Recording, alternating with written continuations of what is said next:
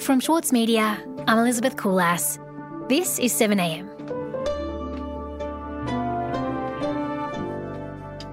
The refusal of the major parties to hold a parliamentary inquiry into Crown Casino speaks to the larger relationship between politics and gambling. The Labor Party, for instance, draws millions in profits from its own poker machines. Mike Seccombe on the enduring links between political parties and the gaming lobby.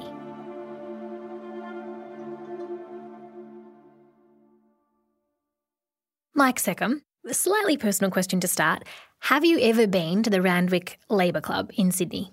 I, I have to say I haven't. I'm not a big habitué of pubs or clubs, but I've been to other clubs, you know, and they, they tend to be more or less the same, some a little more swish than others, you know, generally with lines of poker machines around the places and carpet on the floor that doesn't show the stains.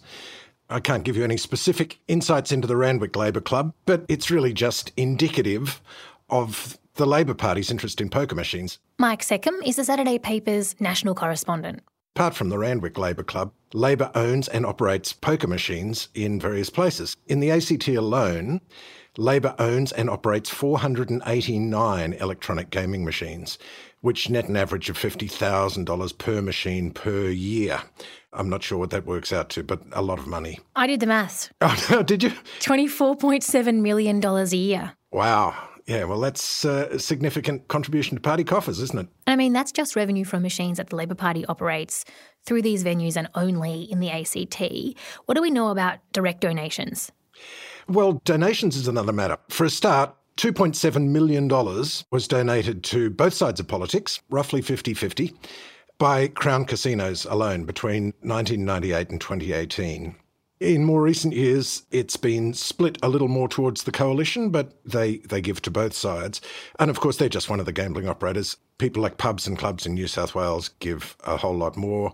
And then apart from direct donations from those entities themselves, you get donations from entities associated with gambling interests to entities associated with political parties, you know, various slush funds, for want of a better term, that collect on behalf of political parties. So when you look at that, in more or less the same period as those two point seven million dollars were donated, Publishing and Broadcasting Limited, which is a company connected to Crown via James Packer, who had significant interests in both, directed another two hundred thousand dollars to the Millennium Forum, which is an entity associated with the New South Wales Liberal Party. And that made up seventy-five percent of its declared donations for that period. And James Packer's mother, Roslyn, is also a significant donor to the Federal Liberal Party. In twenty twelve, she declared almost six hundred thousand dollars, which went to the federal office of the party, which was the largest donation received by any party for that period, and more than triple the amount given by the next largest donor. And yet, this is all completely legal. Well, this is, yeah. This is uh, points to part of the problem here, which is the regime we have for political donations. And what do you think the impact of these donations is? They have a huge impact. One very good example, I think, is if we go back to two thousand ten, which was the last time the federal government looked seriously at any kind of gaming reform. And if you remember, the two thousand ten parliament was a hung parliament, so neither side had a majority. So Julia Gillard was negotiating on behalf of Labor with various crossbenchers to try and get their support so she could govern. And as part of that, she struck a deal with Andrew Wilkie, an independent from Tasmania and a fierce opponent of gambling interests. And Wilkie said that he would give his support in return for certain gambling reforms. So Gillard pledged to introduce federal legislation requiring a mandatory pre-commitment scheme for gamblers and a one dollar maximum bet for all poker machines. Anyway, gambling interests were clearly upset with this. They responded with a huge public campaign. Clubs New South Wales, which spearheaded this, spent just under a million dollars in twenty ten eleven and almost three point five million dollars the following year. So it more than tripled. That's right. It's an absolutely enormous amount of spending. And at the same time, of course, donations continued to flow to individual politicians. And this is very interesting because on the Labor side, for example, we know, because they were itemised by name, that Joel Fitzgibbon, Chris Bowen and various others got donations. This was a very N R A-like tactic, which is that you give funds to key individuals and let it be known that you have given funds to those key individuals. because it sort of delivers a message, I guess, that support is coming and support could be cut off. And with all that added spending, did the gaming lobby get what they wanted? Well, Labor eventually portrayed Wilkie and watered down the reforms. There was a lot of internal dissent. And then later, after they lost government, they voted with the Abbott government to kill off the Wilkie reforms entirely. So they're, they're gone. We'll be right back.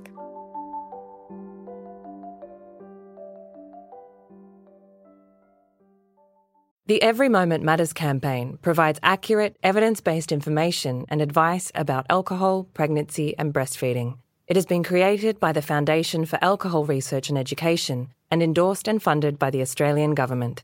Alcohol use during pregnancy can lead to fetal alcohol spectrum disorder, or F A S D, a lifelong disability. So make the moment you start trying the moment to stop drinking. Visit every moment matters dot org dot a u to find out more. With award-winning news coverage and reviews, The Saturday Paper is essential reading for everybody. For a limited time, subscribe to a year of our quality, independent journalism and you'll receive The Saturday Paper's stainless steel coffee cup made in collaboration with Fresco for free. Subscribe from just two dollars ten a week. Simply visit thesaturdaypaper.com.au forward slash offer. The Saturday Paper. No hot takes. Mike, we're talking about the tight relationship between the gaming industry and politicians, in part because of allegations raised against Crown Casino. What happened in Parliament a couple of weeks ago? The member for Clark. Thanks, Speaker. Uh, I seek leave to move a motion relating to the establishment of a joint select committee into Crown Casino in the terms circulated in my name. Is well, it was during the last sitting week. And I think if ever there was a perfect visual representation of the political power of the gaming lobby, it was the photographs that came out of the House of Representative chamber that day, which showed five members of the House lined up in a row on one side of the chamber, voting to establish a, a very powerful joint parliamentary committee to investigate the detailed and numerous allegations of corruption and criminality by Crown Casino. Allegations of money laundering.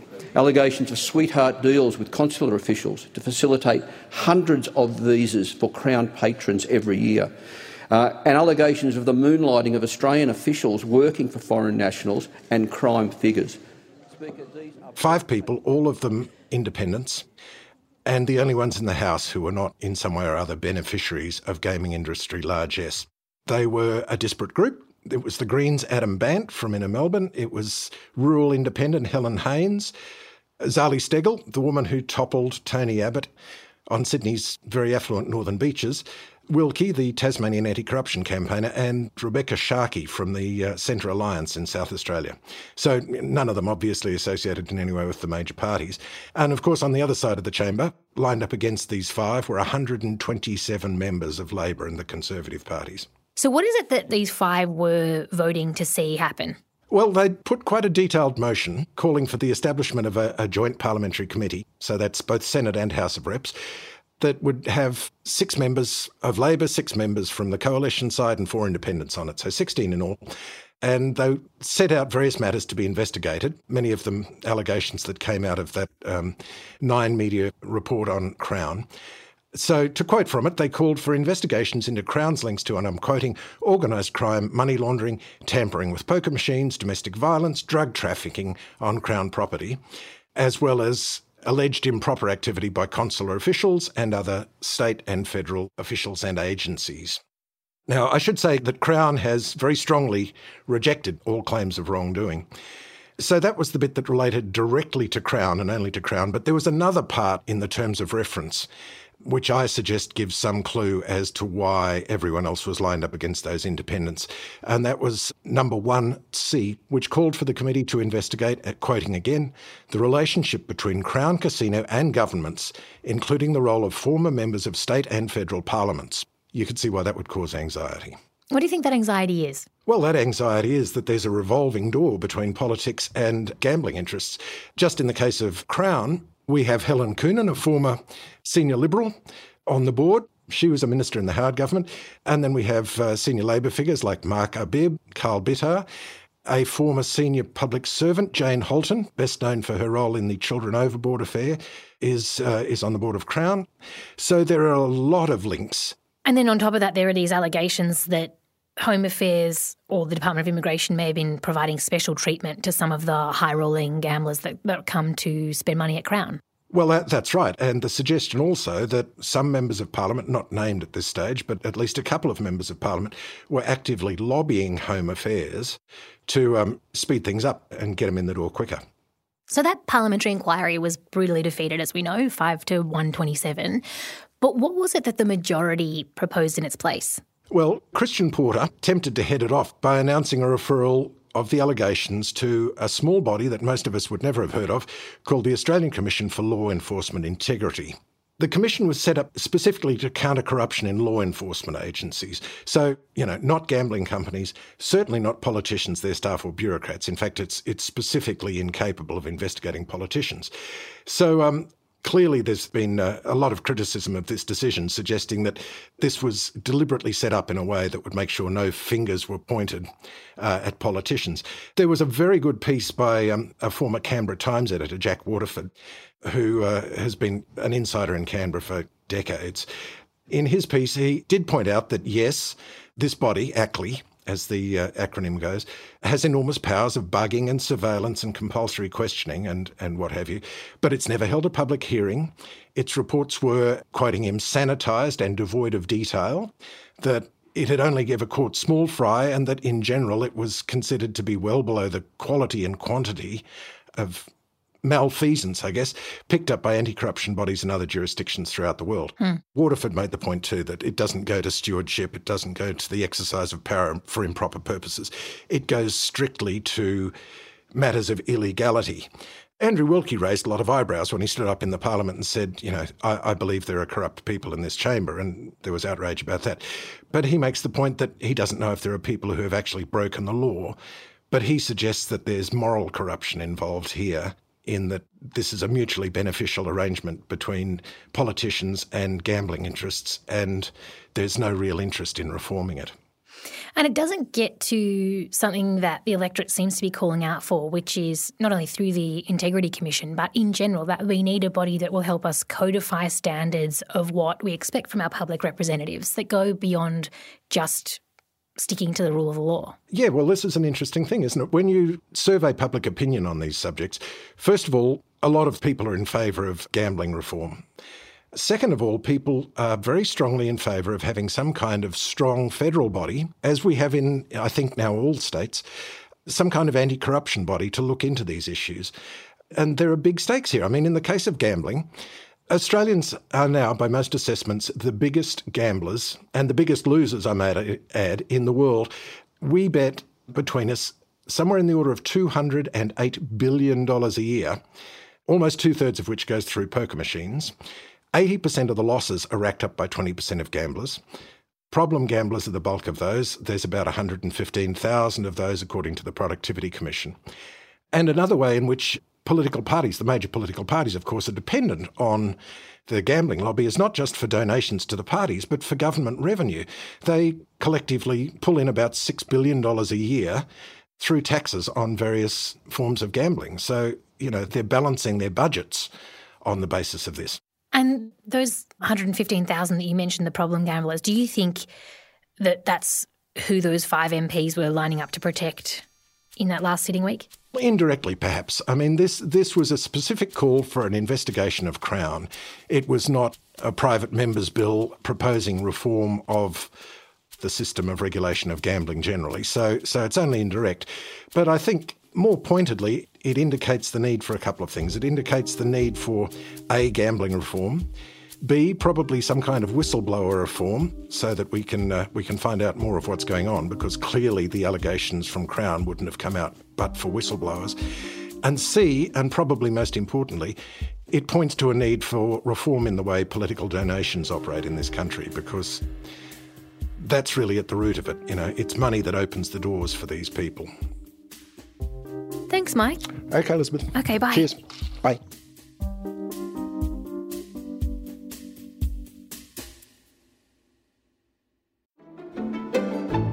Join Richard Tognetti and the A C O for a bold and intrepid twenty twenty-two. Featuring a live national concert season, their acclaimed on-demand film series A C O's Studio Casts, and exciting programs from their new home in Sydney's Walsh Bay. Subscriptions now on sale at a c o dot com dot a u. For longtime editor Winnie Dunn, there were a few rules she followed when writing her debut novel. I really don't subscribe to writing for the sake of, you know, trauma dumping or getting your trauma out. That's what a therapist is for, please. Please go see a therapist. We're very pro-therapy on yeah, Readers. Yeah, if that's, no. if that's what you're using writing for. I'm Michael Williams, and on this week's very therapeutic episode of Read This, I chat with Winnie Dunn. Listen wherever you get your podcasts. Elsewhere in the news, Nine Entertainment yesterday made an offer of almost one hundred fourteen million dollars to purchase remaining shares in Macquarie Media, which includes two G B in Sydney, three A W in Melbourne and Macquarie Sports Radio. Nine's chief executive has said that if successful, he wouldn't make significant changes to the two G B announcer lineup, which includes the voices of Alan Jones and Ray Hadley. If the bid goes ahead, Nine Entertainment will become the biggest local media company in the country, on par with the size and influence of Rupert Murdoch's media empire. And ahead of the Pacific Islands Forum, the Fijian Prime Minister Frank Bainimarama has called on Australia to reduce its coal-based emissions and take more action on climate change. Scott Morrison will travel to Tuvalu on Wednesday, where it's expected that he will come under increased pressure from regional neighbours. It will be the first time a Fijian Prime Minister has attended the summit since the country was suspended in two thousand nine for refusing to call elections.